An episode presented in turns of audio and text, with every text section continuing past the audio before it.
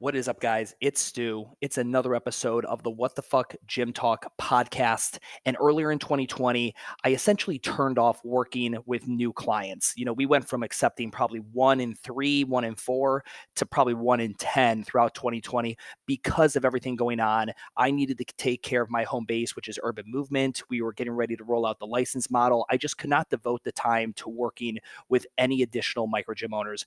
I am opening that back up, and that number is 40. I will work with 40 gym owners per month. That is it.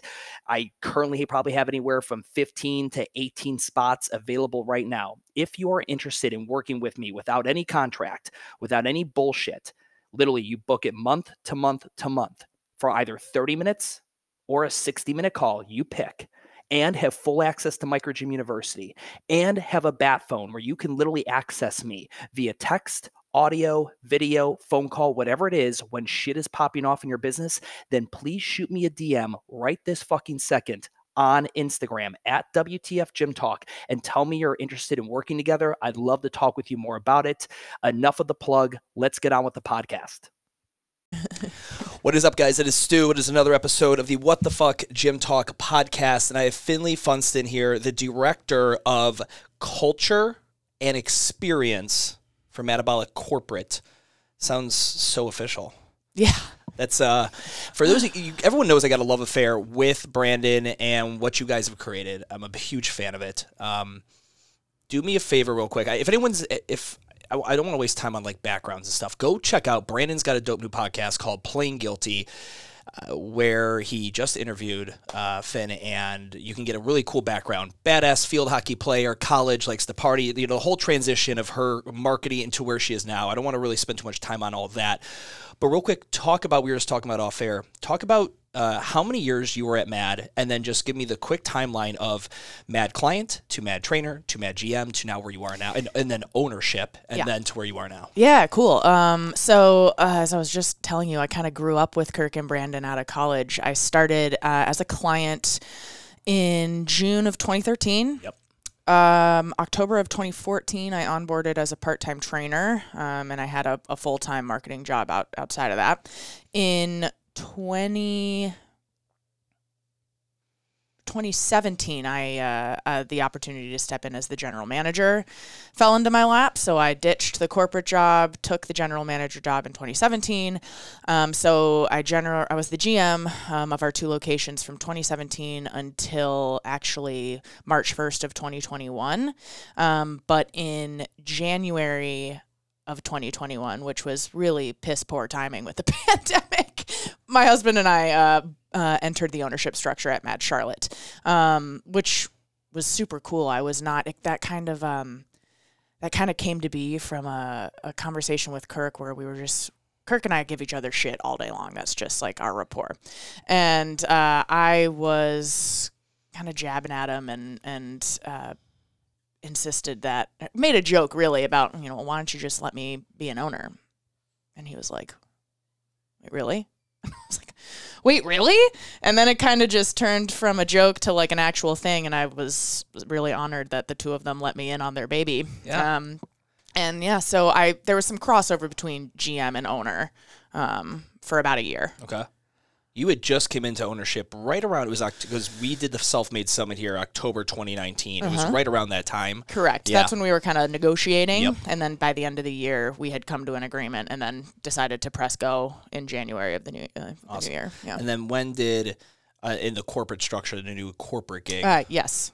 That took place. So I had a baby in September.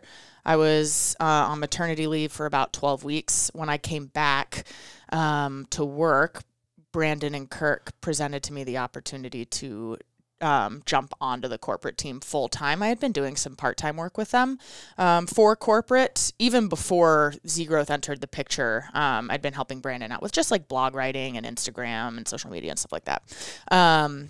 So that became that actually went on the table like right as I came off of maternity leave, and then we had this. I came back in. We had maybe 3 or 4 months of transition once we decided that we would make that shift to onboard a couple new guys, and then I jumped onto the corporate show. I sold out. Sold out. So I think the most interesting part right here, there's a lot of people that listen to this show and they are either in the coach manager role, they're an employee of the organization, or they're an owner. And the one thing that I think is very impressive, and it's expected of franchises. Like, so a franchise opens up and they don't open up like, okay, well, the owner is going to go ahead and take his savings and open up and then hire a part-time coach 6 months later and then hire 2 part-time coaches and then have enough money to make them a full-time coach. Like the bootstrap model that myself did when I first started and most solo entrepreneur, you know, micro gym owners do.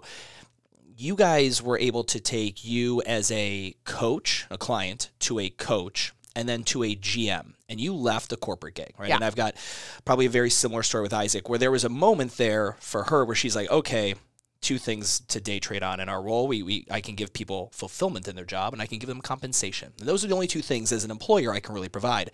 At the time, the compensation compared to her corporate job was lower significantly. Like, I started her at like $600 a month, like when I had maybe 30 clients. Yeah. Fulfillment out the ass. Yes. Fucking hated our corporate job. Now, in a franchise model, we just assume, like, Orange Theory opens up, there's a budget already for salary for these 3 individuals, for trainers. Like, you don't have to grow and build as you grow kind of scenario. But what's really interesting with Metabolic and what you guys did here, and I want you to speak to this, that role of you going into GM, how much of that was that very similar? Was it, well, compensation wasn't where maybe I wanted to be, but fulfillment was really high? Yes. So I ran the marketing department of the dealership segment of an accounting firm, which you heard on the podcast, which, like, wasn't the sexiest thing ever. Loved my boss. The job itself was not for me. But it was a comfortable compensation. I mean, I was making some good money as a 20, at the time I was 24, as a 24-year-old. No kid, not married, like, you know. Yeah. Limited expenses. Had weekends. I had like 30 days of PTO a year. Oh, I mean, it was fucking unreal. But yeah, I was not fulfilled on a day-to-day basis. I wasn't like waking up super fucking stoked to go market to dealers. So the fulfillment piece, like, was an immediate appeal and draw when this GM role came available. But yeah, the compensation piece was, I mean, I took a significant pay cut from a salary perspective. But Kirk and Brandon put forth a really awesome bonus structure in place that, you know, kind of dangled the carrot for me to really be hungry on growing, you know, revenue through memberships. You guys have, and I'm going to make some assessment or some assumptions here, and I want you to cut me off and let me know where I got it right and wrong. You guys have a sign on the front of the door that says, "Be great, not late." And I fucking love that. Yeah. Right. You guys lock the door when class starts. Mm-hmm. Somebody asked me early on, why does Metabolic do that? And this was actually like a client who maybe had tried a class and that had happened to them and they were bitchy about it. And I said, whoa, do you understand how genius that is? Because if it's me, my brain goes to, okay, I run front desk during all the classes. That's a payroll suck for a business if you don't have a good energy exchange system or something like that. But that way, this a coach or a GM or a human, an employee, can be at the front desk, check people in, hey, what's up, tell them what's going on, blah, blah, blah, can greet a new prospect, and then the second class starts, lock that fucking door, and now you don't need to pay or have somebody manning that front desk for the fuckhead that's 4 minutes late because there was traffic on South Boulevard that they didn't anticipate. Exactly. Which, I don't know why. You should always anticipate traffic in Charlotte right now. But was that by design of to keep payroll lean and not needing 2-3x people per, like, during the, like, busier, like, during those times? Or was it just, we only want, was it literally about wanting people that were on time to create a mindset? Both. I would say the benefits and the reason we do that is multidimensional and not mutually exclusive. So yes, there is definitely the payroll aspect where we don't, consider how appealing that is as you're selling a franchise to a prospective owner, that they can operate their gym with a lean staff very comfortably. You know, depending on the model they're taking, whether it's owner-operator or owner with a full staff underneath them, or owner, I mean, if they wanted to, owner, GM, lead trainer, and that's a great. Is that typical, like a 3- to 4-man model? To start, I would say, generally you're probably looking at a staff of 5 to 7 once you include all the trainers, when you're opening. But as far as running the show goes, you don't need to go out and find you know, a full staff of front desk. Yeah. So like three key full-time players and then a handful of part-time trainers. I would say so, yes. The model will vary based on the owner, sure. Obviously, as we grow. But yeah, so there's that benefit. The other benefit is that, like, so we target the who we call the high performer, right? And that individual, I'm really interested in continuing to carve and, like, own that niche because that individual respects that policy. It's distracting when someone comes in late. It's not safe for, especially someone who's newer to what we do, misses any part of the whiteboard speech or the demonstration. We guarantee you're in and out of the doors within 50 minutes, and people coming in late disrupts that. It's a safety thing. It's a respect thing, and people, when they run into it for the first time, are not that happy about it. Generally, it takes explaining why it's in place from a safety and a time management perspective. You guys have like a pretty tight script for that for people in the beginning. Oh yeah, because if you ad lib that the wrong way, you're in trouble. That's a 1-star Google review. Yeah, so we went so far as to create that copy and pastable response for every single franchise owner and general manager and whoever's handling clients 100%. To use, and people respect it once we explain it. But yeah, people get really upset about it at first. But for that one person who's pissed, there are 24 other people on the floor who made it on time who are thrilled that they're not wasting time or being distracted by the, jackass who can't plan for traffic. Yeah. and I do. And I love that for your brand, and especially the way you guys carry yourself. I think that it's almost without that, you'd be missing a huge element of that level of accountability, but also it's just this beautiful to have, you could have one person essentially, as people are coming in, they're that front desk, greeting, making sure they're checking in with their mind, body, or whatever the fuck you're doing. Yes. Like, here's your gloves. Do you need some? Whatever it may be. And then the second class starts. I transition right into this instructor, and then class will leave, and people, and they're not hanging out and foam rolling on the floor for 20 minutes afterwards. This is a get in, get fit, get the fuck out, right? Because you have important shit to do. Yep.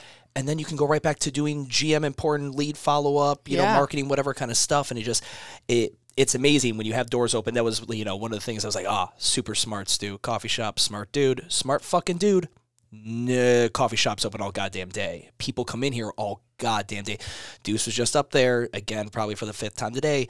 Someone comes into the coffee shop and they want to know more about what's going on in the back. And you got to have someone up front to be talking about that. Yeah. And that was just something that in my head, it was like, GM's office here, it'll be fine, but it becomes a payroll burden at a certain point. And I've always just loved that lean nature of what you guys do there. Totally. And something that we've done, so Saturdays can be a shit show when it's a 7:30 class, an 8:30 class, a 9:30 class, a 10:30 class, an 11:30 class. So something that we've historically done there is to disable the need to bring in an additional individual to run the front desk is you can stagger the trainer, right? So one trainer teaches 7:30, 9:30, 11:30, the other trainer's teaching 8:30, 10:30, 12:30, or whatever those class times are, and then you still always have that front desk coverage, and you can pay that trainer,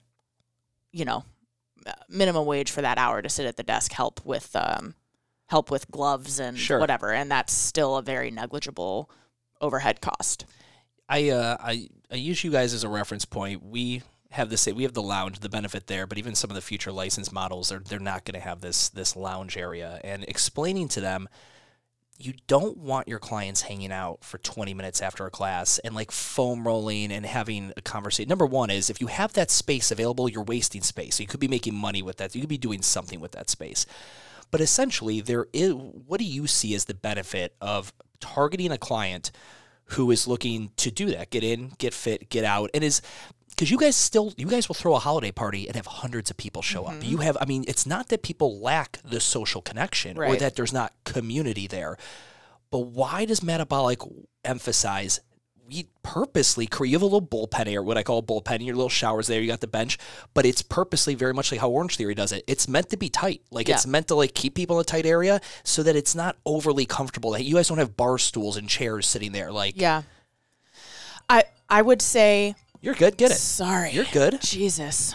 God, it's like I've never done this before. This is your second one, right? You're still learning. Oh, my Lord. All right. Sorry. You're fine. Dickhead move. Okay. So a phrase that, you know, my partners like to use, and I actually love it, is you plant corn, you get corn. So that speaks to everything we put in place and the type of person it attracts. And it almost is like this, it's like this self-fulfilling cycle. Everything just kind of takes care of itself because of the accountability, the rules we have in place, that the type of person that's naturally coming in, we don't really even have to educate them on like, hey, you're actually not, we don't like have people hanging out here through the next class. It's like it teaches itself. They see it. Yeah, they see it. And it's just like, yeah, it's who we, I think, have come over the years to organically attract. And have you seen the deviation? Have you been to CrossFit gyms where you've like walked in and there might be 15 people obviously in a class, and then you kind of look off to the side of the warehouse and there's another 15 maybe or more people, right, and they're kind of like hanging out, or like, is that another class? Like, what is exactly that? Well, do you know what I think this kind of is bringing me to your episode with Brandon, how you talked about how you don't necessarily want their time in your gym to be the best part of their day. It kind of brings me to that. It's like, we are a really favorable impact. We have a favorable impact on their day. They prioritize their health and their fitness, and that's what they come in to accomplish. And they have a really good fucking time while they're doing it. Like, we shoot the shit with our clients, and it's a really fun, contagious vibe. But yeah, it's never mistaken as social hour. Sure. And I kind of would connect it to that. The pillar of their schedule more than anything else. Exactly. It's a strong pillar of their schedule. It's a thing they want to be at. If they miss it, they're upset because of whatever. But, you know, that best hour of the day thing, be like, no, I want to make it the best hour of the day. I'm like, really? It's better than coming? Right. It's fucking, like, nope. No it's way. Better than your fucking 6-year-old hitting the you know, scoring the game-winning goal in soccer? Can't be. It can't be, dude. Right. It's not. Like, just, it's fitness. Like, put it here. And I believe when a gym owner believes it should be on this high pedestal, and then it gets into this thing, and I see this especially in the complex fitness models like a CrossFit or an ITF, an Iron Tribe, or something like that, where it's like, hey man, you missed snatch day, and it's like, oh yeah, I know, my buddies were in town. They, you know, they were visiting, so I just didn't make it to the gym. Like, well, yeah, well now you missed it, and now the progression, you're 2 weeks behind. It's like, oh, I really just kind of come here to get a workout in. I didn't realize this could be part of a thing, which really leads me to something I think I got, someone brought this up to us the other day. They asked, and they referenced you guys. And I'm like, I'm actually going to talk to Finn about that. You guys incorporated deload. Yeah. Originally, did you guys use the vernacular for that? Did you used to call it something else like cardio week or something? And then the marketing language was just like, that's not hitting. This is not right. That's not hitting. Yep. Yeah. You want me to just go into the nature of deload week? Well, anyone who's familiar with strength conditioning kind of gets this idea. If you're on a progressive overload, let's say we're training the back squat, and we're going to be at 65% in week one, and then 70% in week two, and whatever, and then we're going to deload, and then generally the following week after deload, we go to like PR in a periodization, linear progression type thing. For general fitness, the hardest thing, and I think I've talked to Brandon about this, is like you guys spend a meticulous amount of time programming. However, in group fitness, don't really know if anyone's going to come on the set schedule to even will it warrant a deload? Are they hitting are they missing the durability days? Like, how do you guys marriage the two things of like a structured strength and conditioning program with scheduled deloads 52 weeks out, and the fact that these fuckers are completely random? Yeah. So I think part of that comes in the way they structure. So MAD falls on set times each week, but it rotates every week, and our whole staff is very tightly trained and very proficient at explaining whenever you're coming, it needs to be regular. So even if you're not our 4-time-a-week member and you're that 2-times-a-week member, try and come roughly on the same days every week and make that a part of your routine, because the programming will take care of itself by the way that Kirk and Brandon have kind of brilliantly structured the variation of MAD and when it falls throughout the week, the month, the quarter, the year. Deload week, so we run it after every 12-week cycle, so it comes every 13th week. And it's necessary, and it served a very similar purpose when we called it cardio week. But as we started to really cover more ground and want to solidify ourselves as thought leaders, not just a gym, but you know, there's a lot of bullshit in the industry, and that's not what we're trying to sell. We're really very much interested in a foolproof, science-backed method of enabling our clients to progress. And that requires a deload week when you are putting weights in their hands. Yep. Anywhere from 2 to 4 to 5 days a week for 12 weeks straight. Sure. And I think because of our membership model, right? I know Brandon's told you that the large majority of our members are on 12-month memberships. Yep. We are programming for those individuals more than we are the person that's dropping in through ClassPass once a week. Yep. And, you know, we're pretty open. Like, if you come in once a week, you're just going to be chronically fucking sore and not really going to make a whole lot of headway. You won't really get what we're doing either. Like, if you just you do us on Monday and then you're doing bar on Tuesday, whatever, you're just never really going to catch on anything. Right. And that deload week is completely necessary for the 12-month member who is training with us so regularly. And we back that with, blog content and replicable social media content to be able to speak to it, to educate our clients, to enable our franchisees to educate their clients in the same language that we use in our corporate stores. Do you guys ever, did you notice a dip in attendance when you previously would call it cardio week, or now do you call it deload? We're like, oh, okay, people are just like, they're like poo-pooing this whole idea because they just want to go hard all the time because the consumer is ego driven. So I'll say yes at first. Cardio week had like a good buzz, and I think people who are cardio junkies were like, oh, I can't wait for cardio week. Deload week, when we first changed it, I think people just didn't fully understand. And then we slowly started releasing education around what it is, why it's necessary, what you can expect. And frankly, over the past few years since we adjusted it to deload week, Kirk and Brandon have gotten better and better with how they program it, and attendance gets better and better. So from a marketing standpoint too, like, that matters what people are consuming on social media or in their newsletters, and we're pretty cognizant of getting in front of everyone a week or two ahead of deload week to really cover why it's important, how to attack it, and attendance has been negligible differences in attendance over deload week. I have a lot of clients who are CrossFit affiliates, and we will reference this. They've heard you, they've seen your social media, and they understand you do this, and be like, Stu, if I did that, my clients they'd have immunity because they all have their own idea of this, because CrossFit is this just thing that anybody can interpret now. You know, you don't have a Ben Bergeron up in New England creating metabolic programming that somebody can just latch. Oh, I like his version of momentum days and what he believes a deload should be. Like, you don't have anyone creating rogue concepts of your version of strength and conditioning, which is such a beautiful thing within your own brand and your own model. Do you guys find, and my guess would be yes, that you generally attract the client who comes in and is just tell me what to do? Or do you get a lot of people who become self-interested, like what I call they become more autonomous fitness people? They research things. They start looking into things like, hey, I know we're doing this, but I read this article by Mike Boyle, and I think maybe should we do it like that? Do you get a lot of that? Or is it just, I just come in, I shut the fuck up, you tell me what to do, and that's it?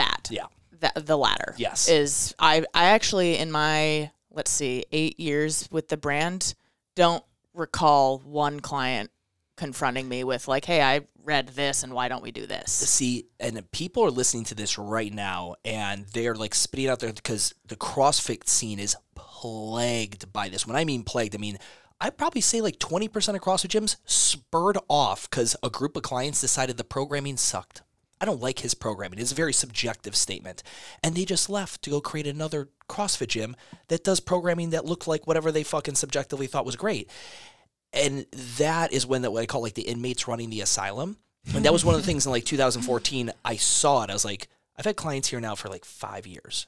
Some of them are getting not too smart, but too subjectively opinionated about the thing. I'm like, fuck. And the reason why is because I could put CrossFit into Google and I could have thousands of blog posts interpreting what it should be. And someone could just be like, oh, I like her version of it. Why aren't we doing her version of it? I was like, I have to get rid of that. And that began that whole process. Why do you think that is? Because obviously without the fact that you don't have outside forces saying, Matt, you know, you should be doing it like this. Do you think it's also, you guys don't do a lot of content that is an interior deep dive look into exactly what we're doing. So you don't have a lot of like keyboard warriors. Like I saw you guys were doing rear leg elevated split squats the other day with that tempo, but Ian Stewart said that tempo should be 4 seconds and you did 9. What the fuck? Like you don't do a lot of that. You don't really show externally on your content what the internal sauce is.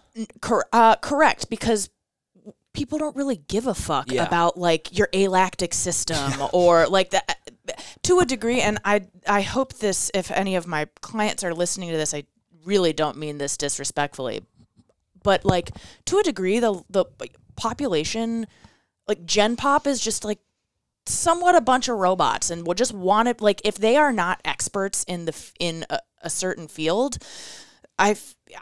my experience is that they need to be guided. And they like our members are like, trust. I think the top-down programming helps eliminate the rogue. Well, why aren't we doing XYZ? Because we saw that this MAD was doing this and I like that better. Like there's really, that kind of gives us the, I don't want to say excuse, but you know, we can always fall on like, well, this is what everyone's doing. Top down. Yeah, exactly. And we're pretty like authoritative and bold in the information we do put out there, in a way that I think captures our clients' attention. And we basically keep it high level enough that we're speaking to the goals that most of them have and leading them towards how they can achieve that, both with us, with our nutrition blueprint, it's a formula and it works for pretty much everyone that comes in there if they adhere to our guidance.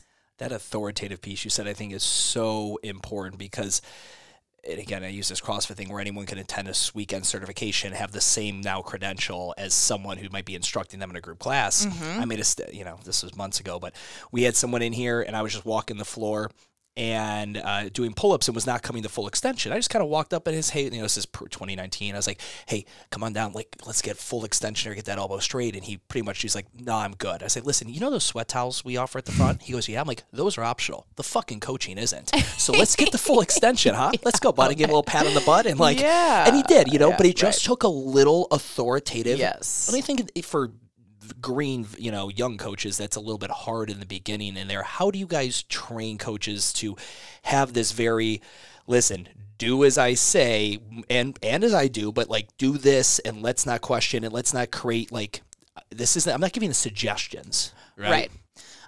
A lot of this is covered in our corporate training camp when prospective trainers have to come through Charlotte to be trained, specifically by Kirk and Brandon. And that's pretty thoroughly covered, on, you know, providing the roadmap of how to deal with this type of client and that type of client, because we do like people by and large adhere to what we say and how we coach, but you do get, especially as a female trainer, you do get a lot of like the first time meathead who's in there who is not going to be told how to lift by a female. Generally it just takes me like crack in the bag for them to shut the fuck up and listen to me. But, but it takes practice. It takes a lot of practice, I guess, from the trainer, but that also has to be a top-down, lead-by-example type of situation. Like if the owner also coaches classes, or GM and lead instructor is timid or quiet or like takes shit, you're probably, again, if you plant corn, you're going to get corn. It's going to be a trickle-down effect. But a lot of that is taught at corporate training camp. And it also comes down to like rewind before training camp. I think that comes down to how you recruit and the type of trainer that you hire. Do you guys have teach? Because a lot of it, what I like to talk to people about is the body language.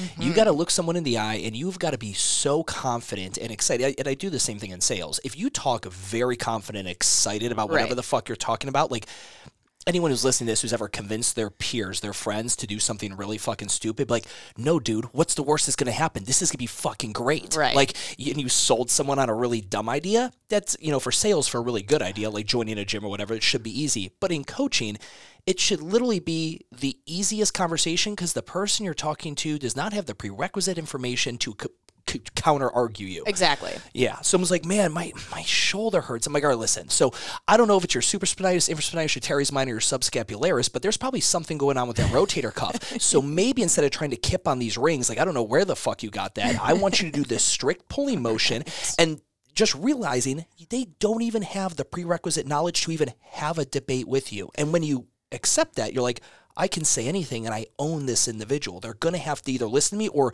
completely be deviant and rogue, which they can just, you know, at that point leave. Yeah. Yeah, I completely agree with that.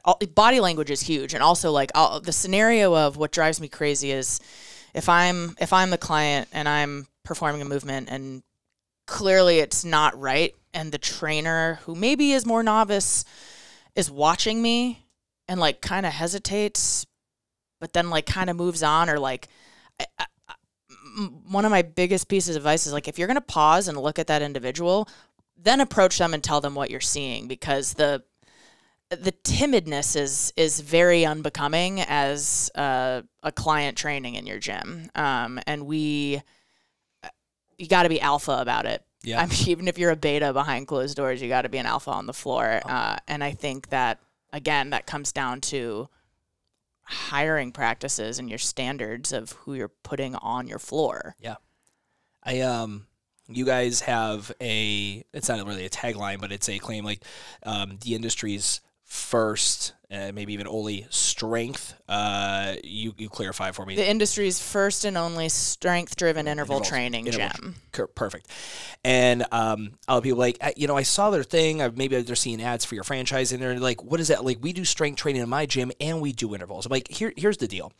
The ingredients that we're all using are the same. They have been very bold and loud about the recipes for years, which creates a brand. Like, your brand is just a reputation, good or bad, right?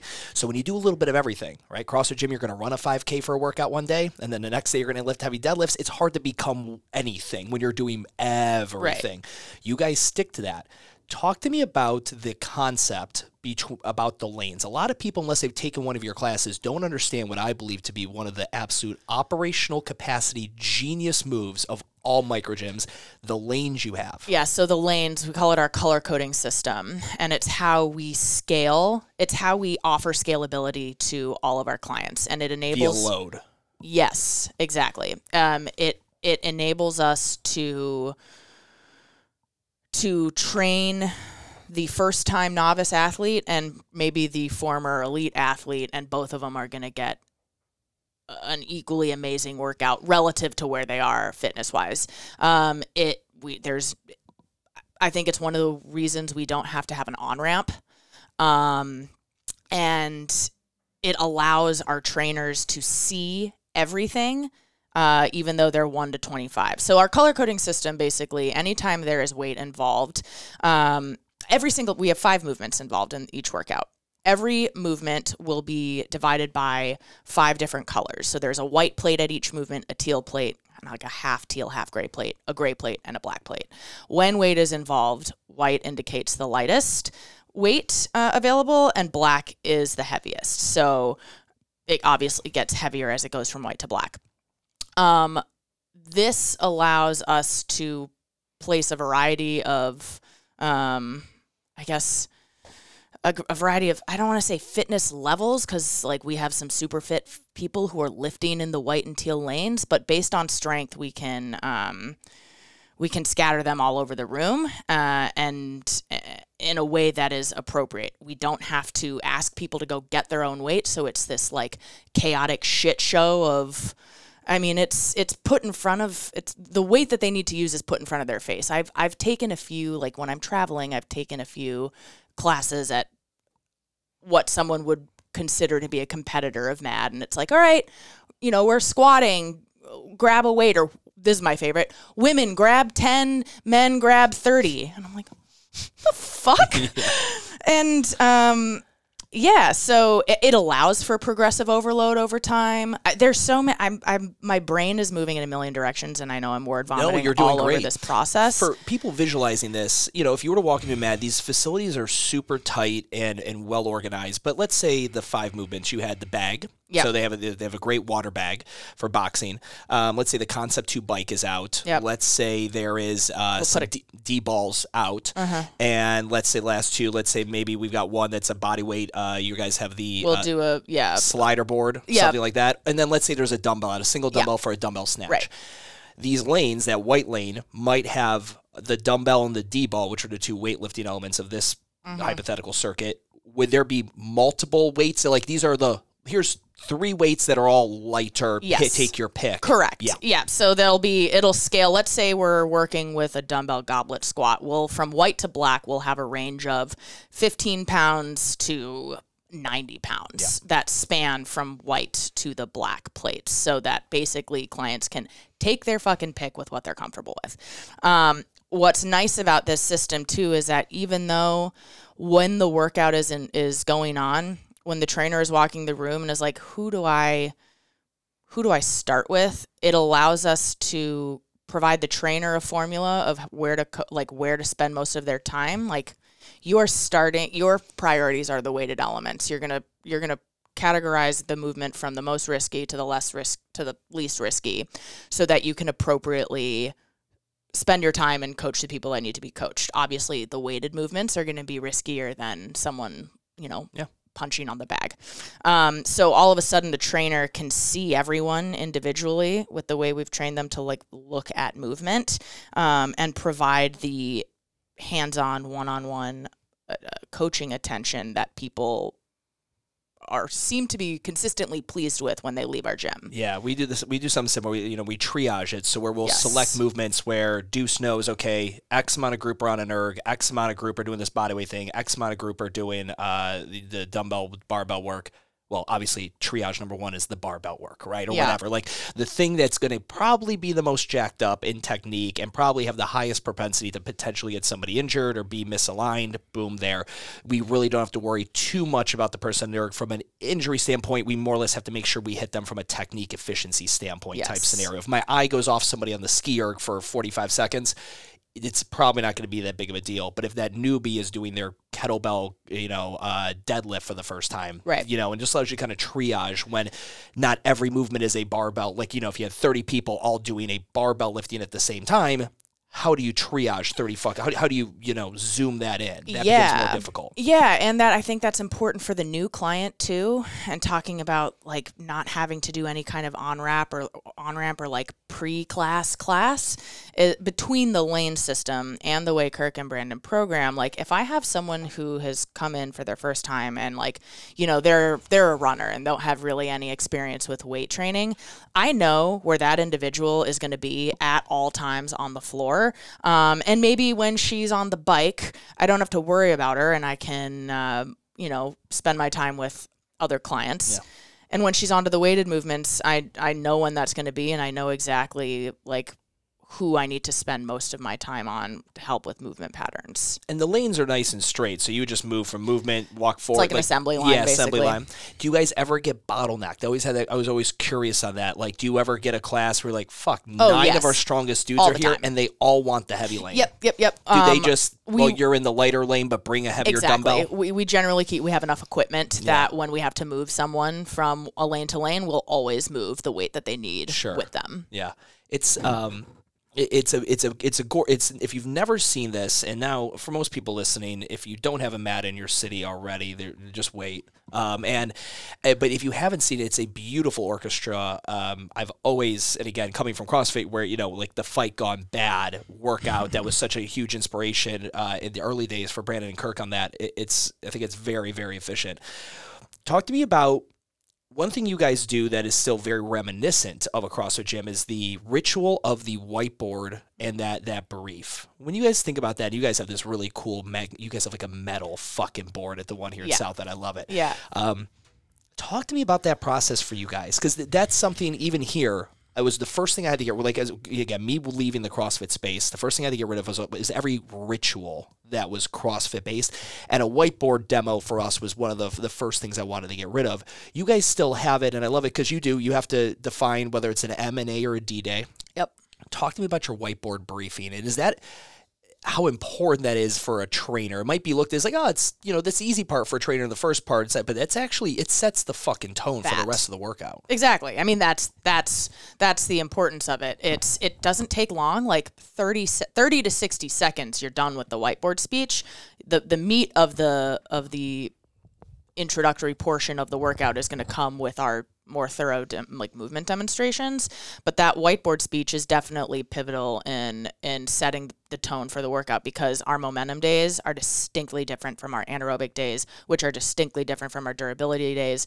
All of them carry a different work to rest ratio, which demands a different pace and output, and that is something that needs to be made clear at the front end of the day, so that a client on a, you know, at the 70% portion of our, at the 70% output of the momentum day isn't going like balls to the fucking wall and shooting themselves in the foot by the time they get to the 90%. Like, we need, pace management is huge and crucial for every workout that we do. That is its primary function. You and me share a very similar belief in this, the preference of culture over community. Yeah. So much so. So I have this 30-foot wall here. It never saw the light of day. It's just over here to the side because one of the lines in there had the word community on it. Okay. And it'll never see the light of day. That's why it's just fucking there, because I cannot stand the word community. Again, just overdone. It's overdone. And when you think about it, you have no control out of the actual name of the human, the person who comes into the gym and leaves. Everybody cancels a gym on a long enough timeline. Mm-hmm. Everybody does. Fitness, especially as you get better with it, actually becomes more cyclical. People, like, when they become really fit, let's say you do MAD for 5 years and they're like, you know what, I got a couple buddies I just met and they're really in this mountain biking thing. I'm going to start doing that. So I might just do MAD 2 days a week now, or I might take a complete hiatus and go do mountain biking. The fitter you get someone, the more opportunities they have to expand their fitness horizon. So this idea of keeping your community, the actual names and people in together, is never going to happen. But John can come and, like, 30 years of metabolic can happen and the culture can be exactly the same. The community will not, though. I agree with that. Yeah, I completely agree with that. I think there, for us, we kind of scratch the community itch that people seem to love externally. Like, community in the traditional sense of, like, you know, the CrossFit community where they do their workout and then they're sticking around for another fucking hour shooting the shit, where we want people in and out. Like, when they're in the gym, the cult, it's a put your head down, get to work, I'm here to make myself better and fuck off type of culture. And we provide the community, I guess, through our local relationships. I am much more interested, as opposed to, like, leading an after class stretch for everyone to, you know, roll their hamstrings out or whatever. I'd rather partner with Stretch Lab down the street and outsource those needs so that client can get what they need from someone else. And that's a benefit to the client. It's a benefit to the local business. If you can partner with local businesses, you're very passively getting your name into the mouths of another business who is going to put eyes on your brand who that otherwise may have never looked at you. You guys do that well. I remember, and there was, you guys really pushed marketing towards it. You guys had the Mad Perks. Yeah, Mad Perks. Explain to people what that is. So Mad Perks is it's a program that's exclusive to our 12-month members, and it is structured as both an attraction tool and a retention tool. Attraction from the standpoint of, like, someone who is newer in our doors and deciding what membership they want to go on. Maybe they look at this list of Mad Perks partners where they get, so Mad Perks provides discounts internally and externally at participating businesses to our 12-month members. So maybe a new client is deciding what membership they want to join. They see that the 12-month member gets all of these additional perks in-house and externally, and that could be an additional attraction tool. From a retention standpoint, our 12-month members are our most loyal supportive customers. And this is, it's almost like a thank you for your time. We'll do a little work on the back end to see what we can score you at your favorite local businesses. It also, we place a lot of emphasis on local business partnerships. Owner to owner, I am so happy to promote the business, another high-performing local business. Like, we're not just going to partner with anyone. We want it to be a high-performing business that people would get excited to see. Happy to promote them. And it almost, it's like this symbiotic relationship where, like, it organically happens that you blow them up and they blow you up right back. And you don't, you know, it's a little harder to track ROI with leads from that standpoint. Yeah. But the number of people that come in that are like, oh, I saw 8 and Sand posted about you all, and I actually live right above 8 and Sand, so I walk down the light rail. And there's a multifaceted benefit to that Mad Perks program. Yeah. And while it could be easy to, putting something like that in place isn't too difficult, where it becomes more demanding is continuing to pay attention to it. Like, we don't want it's something we teach to our locations, right? And we don't want our other franchise owners to just, you know, start their Mad Perks program, they get 3 on, like, cool, let's call it a day. Like, you want to continually pay attention to it, add to it, promote the existing remove partnerships. People from it if the business starts doing a shitty job. Yeah, so that's kind of the long and short, really, just the long and long of Mad Perks. Yeah, that's such a good entry level, like, that anyone listening to this can do for B2B. I really push that micro gyms, if you have the bandwidth, if you're failing and you got 2 coaches, like, I'm not talking about you, but, like, if you have the bandwidth and you're some more sophisticated of an operation, I love the podcast idea. I love interviewing other businesses and creating that collaboration, especially if you have an entrepreneurial spirit, which we're very fortunate in Charlotte to have a crazy entrepreneurial spirit. It's very cool. I love what you guys did, but you guys have done a very good job. And I'm going to ask them, how do I infiltrate somewhere like Lululemon, like what Alchemy 365 has done or what Metabolic said? I'm like, well, step one, it's not like knowing someone. Right. It's not like anyone. It's not like Finn knows Chip Wilson. Right. It's like calling Chip Wilson up and being like, first off, you're dick. But like second of all, can we get in there? Yeah. You actually have to be good at a thing, and it's pretty organic. The people that fucking work there work out at the gym. Yes. And after a long enough time, you know, that worker was just a basic retail associate at Lulu. And 2 years later, they're a manager, and they get to make the decision as to who's a fucking ambassador, who they do a strategic partnership with, all that. Yeah. That's literally, I mean, is there anything else to that?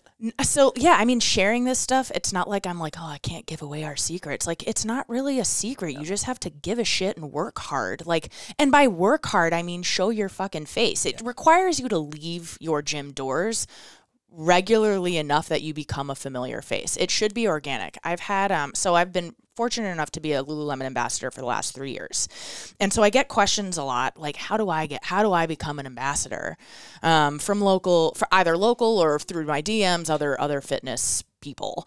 And it's not, you don't just go in and ask to be an ambassador. You don't apply for it. Yeah. It's a very organic relationship that starts with, I think, it starts with you going in there. I think being a customer. Yeah, a customer, or even just going into, like, I would go in, when I started my position at GM, I would go in, I'd put a backpack, stuff a few MAD t-shirts and like a stack of 10 for 10 cards with a special promo code that enabled all Lululemon employees to come try our 10-day trial for free. And that was, you know, how I started, introduced myself, and then I continued to show my face. Like, I learned the names of the educators that work in there, not just the store manager. And it's not like I spent every day in there, but I went, you know, bi-weekly just to like say hi, and it just kind of took off from there. It's one person started to come to MAD, and then they brought another employee, and they brought 2 more employees, and now we have a very like healthy staff of Lululemon employees that are 12-month members with us. So I would just say, like, you have to be willing to leave your doors. Like, a lot of this is a way you, as we hate the word community and how cheesy and overdone it is, this is a way to scratch that itch without like selling out into that like fucking cheesy overdone sense of community. Somebody has to want to be a local celebrity. And I told people this. I said, you know, when CrossFit Southend was at its peak, there was very few places I could go where I would not bump, where I would not have some, hey, Stu, and it was a client, or the a waitress, a bartender, the owner of the establishment wasn't or had been a client in some way, shape, or form, where I didn't know everybody. And like, it's like, I only need to be relevant in Charlotte. Like, I need people to know who I am. Right. And even maintaining relationships, like you said, when we were R&D in our flex class, and I asked, it was the South Park location, Henry Wynn came in, and Cole, and we just had a bunch of Lulu people come in, and I needed R&D, I needed unbiased feedback, so we tested a bunch of classes, people came in, and then when it came time to launch it, we did a think collab with them, and we ran 3 classes, 50 people apiece, back to back to back, and tested this whole thing out, and it was this amazing, you know, synergistic, you know, orchestrated event. And it's just by actually making the effort to go in it, like be a customer, number one, like go in, you don't go in and ask for shit if you haven't bought from them, number one, but number two, people, if you're a person in your community, especially you're an owner or a GM or whatever, you're somebody and you are putting your brand up on social, your own personal brand or that, people see that, especially like a Lululemon, you know, if anyone's not familiar with their corporate structure, they will give a certain amount of a stipend to certain employees, you know, encouraging them to fitness it up in the city and be around. But that's just one of those things where also the other thing too is like, does your brand match that? I've had some gyms, you know, reach out, I'm like, listen, you've got dog hair all over your fucking floor. It's a fucking shit show in there. Lululemon doesn't want anything to fucking do with it. No offense. True. Yeah, you know? Yeah. But it's interesting because I think a lot of people are like, man, if I get that strategic partnership and there's Lululemon t-shirts up in my retail shop, everything will change for me. Like, no, nothing will change for you. It'll be cool. That's kind of it. Right. We actually carried branded Lululemon for a bit. And then it ended up being a little too cumbersome of a process. And I'll tell you, like, that initiative didn't, like, it was cool. Our members loved it and bought it, but that wasn't, like, solving any issues. Yeah, you mean there wasn't a line outside the door the next day? I heard you sell Lulu and you do some fitness. Exactly. Let me sign up. Yeah, the relationship with Lululemon was far more serving and fulfilling than, like, putting your logo on a metal vent and putting it in your lobby. I think another big mistake that gym owners or managers make with Lululemon is their any brand like that is their expectation that because, you know, a lot of people know that Lululemon, they, you know, sell some dope athletic threads, but they also exist to support local fitness studios. And they have, at least historically, I'm not sure what the current situation is, but they've had budgets to help new locations, you know, launch or to product test on certain trainers. And I feel like a lot of leaders in fitness, like, expect them to just, like, come to you and do all this shit for you when, like, it's not really like that. They're maybe more inclined to help out and partner with you if you're a decent human and go in and learn their names and it needs to be mutual. That you can't just, like, sit on your ass and expect that because your gym exists that Lululemon owes you something because you're a gym 2 miles from their storefront. Did you ever used to be anti-Lulu? No. Dude, I was so anti-Lulu back in the day. I was like, fuck that. I'm like, I work out without a shirt on. I don't even like, I'm like, it's the early CrossFit days. It was so typical, but I was like, fuck this. I'm never spending that kind of money on whatever. I'm like, and then one time, Duncan Littlefield shows up. He's doing photo shoots for Lulu, and he just walked into the gym one day. He's like, I got to do this photo shoot in front of the Panther Stadium. Would you mind? Can we grab some barbells, whatever, and do it? I'll give you a bunch of free shit. I was like, yeah, fuck, I got nothing else to do it. And then were ruined. Done. Fucking done. Oh, that's how my husband fucking was. Done. He thought it was so, yeah. And then I put him in one, like, 5-year basic. Yeah. He was like, be like, yeah, I'm just going to wear this. That's all I'm ever going to wear. I do remember, like, when I was just out of college and, like, cognizant of what I, you know, my budget, I would, I, like, you know, tried, I mean, I'll blow them up. I tried Athleta. Just garbage comparatively. There is nothing. Truly nothing like it. And they're, like, just they're good people. Their customers are Canadians, man. They're fucking Canadians. Canadians are... That line you were dropping earlier, you plant corn, you get corn. I'm like, that's such a simple, brilliant Canadian fucking line. I can't even take credit for that. That is all, that's just such a Canadian thing. Just like that simple, quiet brilliance that they have up there. Just so much wisdom up north. It's true. Watching all this fucking animals down here. Just fuck everything up. I know. So one thing I think is also really interesting... with what you do, you, especially because you have, it's, you know, you have this side hustleish kind of thing with your nutrition coaching, and you have this really cool brand with that, and people, especially locally, with the majority of your clients local. I would actually say I'm more of like a 50-50 split. I do have some local clients, and I'd say 50-50. Has that been fun expanding? Be like, Wichita, Kansas, how the fuck? Like, you know, or like somewhere where there's not a Metabolic, maybe. Like, yeah, for sure. Because...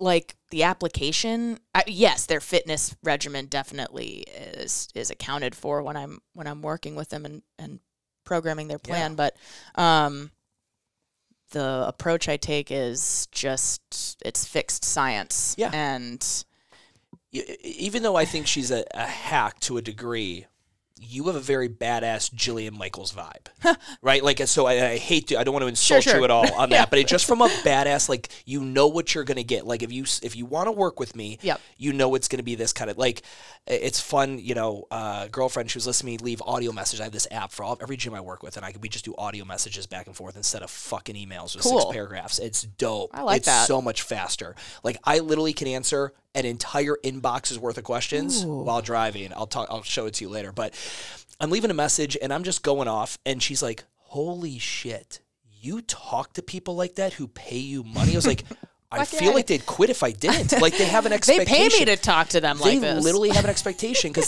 they if you get to me, or I think if someone gets to you, they're like, I literally want someone who's going to fucking tell me what's up. Like, like that coach in high school or college that you knew was going to treat you well, would do fucking anything for you, and but you also knew they were going to pull the best version out of you. Yeah. You can be empathetic and a hard ass at the same time, you know? Yeah, and it's not hard ass to be a hard ass. It's hard ass because I know what you're capable of. Right.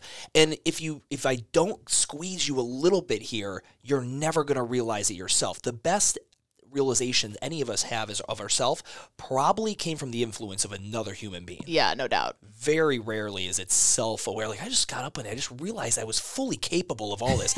Like, no, your grandfather died and left you a note you read, or fucking you saw your brother did something, or that coach or that teacher, someone did something to help that entire situation.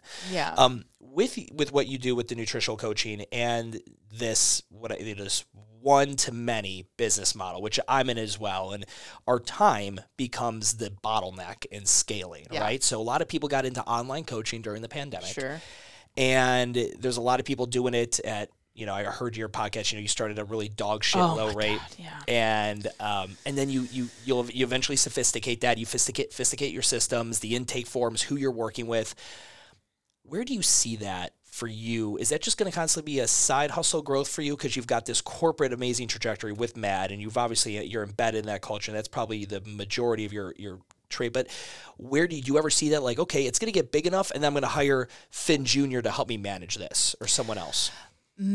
I wouldn't say that is off the table, but that's not on the table right now, if that makes sense. Like, I keep a lean nutrition client roster because it's really like, that's not something that is necessarily paying my bills. It's a nice additional in revenue college we'd stream. Call it beer, like, more than beer money. Play money, yeah, right. Play money, yeah, play money, yeah. Vacation money. And it really fulfills me, but my my involvement with MAD is far more fulfilling, and I really, what I love is that I can kind of integrate the two. Like, my personal brand is very much intertwined with the MAD brand, and through my nutrition coaching, I've gained some client, like, locally, a lot of them will come over to MAD and try it out, and then I get to see them in house. And I'm probably not really even answering your question. I think that's a possibility.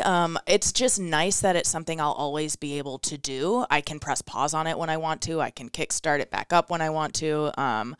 There are no plans right now to take it much further than where it is, but I'm not like shutting off that possibility. Yeah. And you guys, you brought it out to the Self-Made Summit, the blueprint the you had created. Blueprint. Yeah. And people were beyond impressed with what you had created with that whole thing.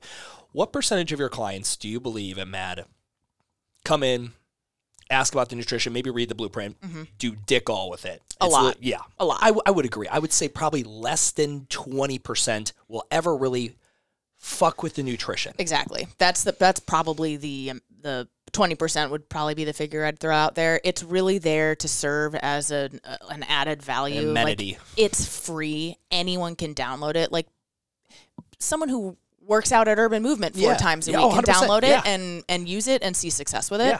Yeah. We've had clients, Rachel Struble, I think. Did she work with you? Yeah, yes. 100%. Yep. So it's just, exactly. It's an amenity. When we first created it, we were like, do we charge for this?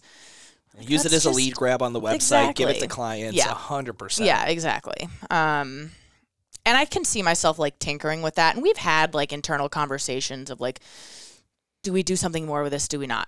But I do think that I've seen, I don't know if it's a mistake or not, but we don't want to lead with nutrition. I think we're not trying to be this convoluted, like, are they fitness or are they a nutrition brand? Yeah. Like it is a value add to our primary product. And I think that you can run the risk as an owner, like trying to push nutrition too hard, that the training program becomes a little too convoluted. Yeah. And for me, we did nutrition all in-house for many, many years. Every month I did the nutritional seminar. So any of the new clients, we'd get like 80-some% of them to attend, and any previous clients could attend this nutrition seminar I did every single month, live in person. And when you have proteins, there's glucagon and carbs and insulin, and I'm doing the whole fucking song and pony dance up there.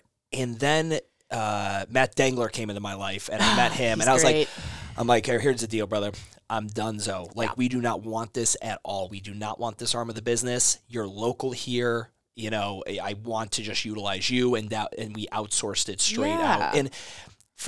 But I got, I've got friends and colleagues in the industry like, man, but how do you not marriage the two things? And I'm like, my goal is not to make people the healthiest version of them. I can't. There's just 24 hours in a day. I get them for one. My mission is not making people the healthiest version of themselves. My mission is providing people a very specific kind of workout for a very specific kind of person. It's utility. And I can't even with training. Someone asked me the other day, like, are people getting results in here? I'm like, I like to think so. Yeah. But I'll be honest, I have 1 out of the 24 hours to actually touch them. I cannot stop them from doing a Coke bender on the weekend. Right? Like, I mean, like, so in that regard, I think maybe I'd be full. I'd love to think that people are coming in here. And if you're coming in here consistently, yes, you are getting fitter, healthier. I have no idea. Right. Fitter, possibly, but there's definitely it's not one and the same, fitness and health. You can go away. You can be very fit and very fucking unhealthy. Well, and I'll tell you too, like a lot of, I do have a handful of clients who are like very interested in performance nutrition and leveling up their athletic performance, which that's really fun for me to work with. Whereas the bigger majority are people who I'm like trying to just like break toxic Coca-Cola.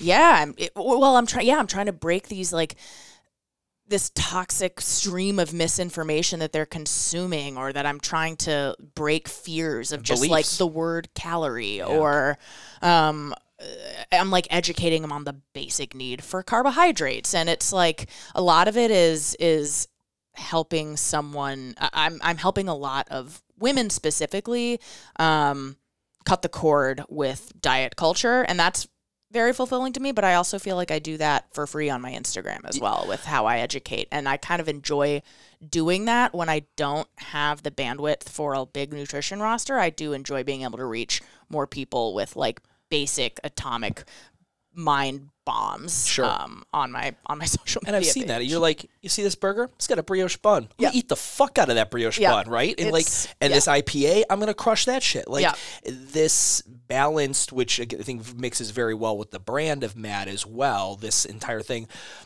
Would you say you cater, I'd say our clients definitely here, it's a work hard, play hard scenario. Like we'll have people come into this gym and they will, we used to have a run club. So we'd have run club at 8 a.m. and then we'd have our morning classes, and we'd have people do back to back kind of thing. It's like, okay. And hours later, like hours, I would see them at Sycamore just fucking, just as if it was their birthday or New Year's Eve. I'm just like, good God, like play hard, work hard, in and out. Do you guys get that? Yes, totally. Our anniversary party every year, which you kind of reference, like whenever we're setting the budget for that, we're like, fuck, our people really drink and we've got to like think about that. And every time, like we had it at the Not Just Coffee on J Street, which is a pretty big space. I don't know if you've been there before. Yeah. But like even James Yoder, the owner there, was like tallying up our tab and was like, Jesus, you guys really really knock them back. But yeah, I mean, alcohol and partying is, especially where we are in Charlotte, we are a millennial fucking young, this is like, you know, even like young parents like you and me, they're still in that, you know, you get together with your college buddies or any, like even in that environment, and it's very much social, fun, all that kind of stuff. And the two things, fitness and all that, can live harmoniously. Yes.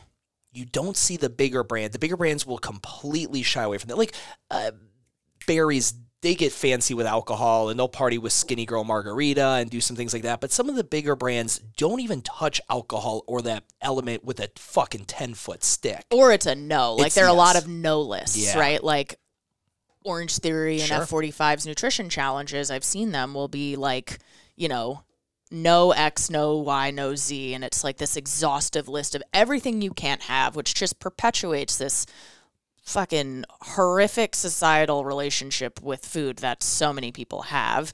And unfortunately, I think a lot of that is created by people who have no business instructing people how to eat or without legitimate nutrition credentials. And it's a real problem because so they have the attention of so many fucking people who robotically take what any fitness trainer says as fucking scripture.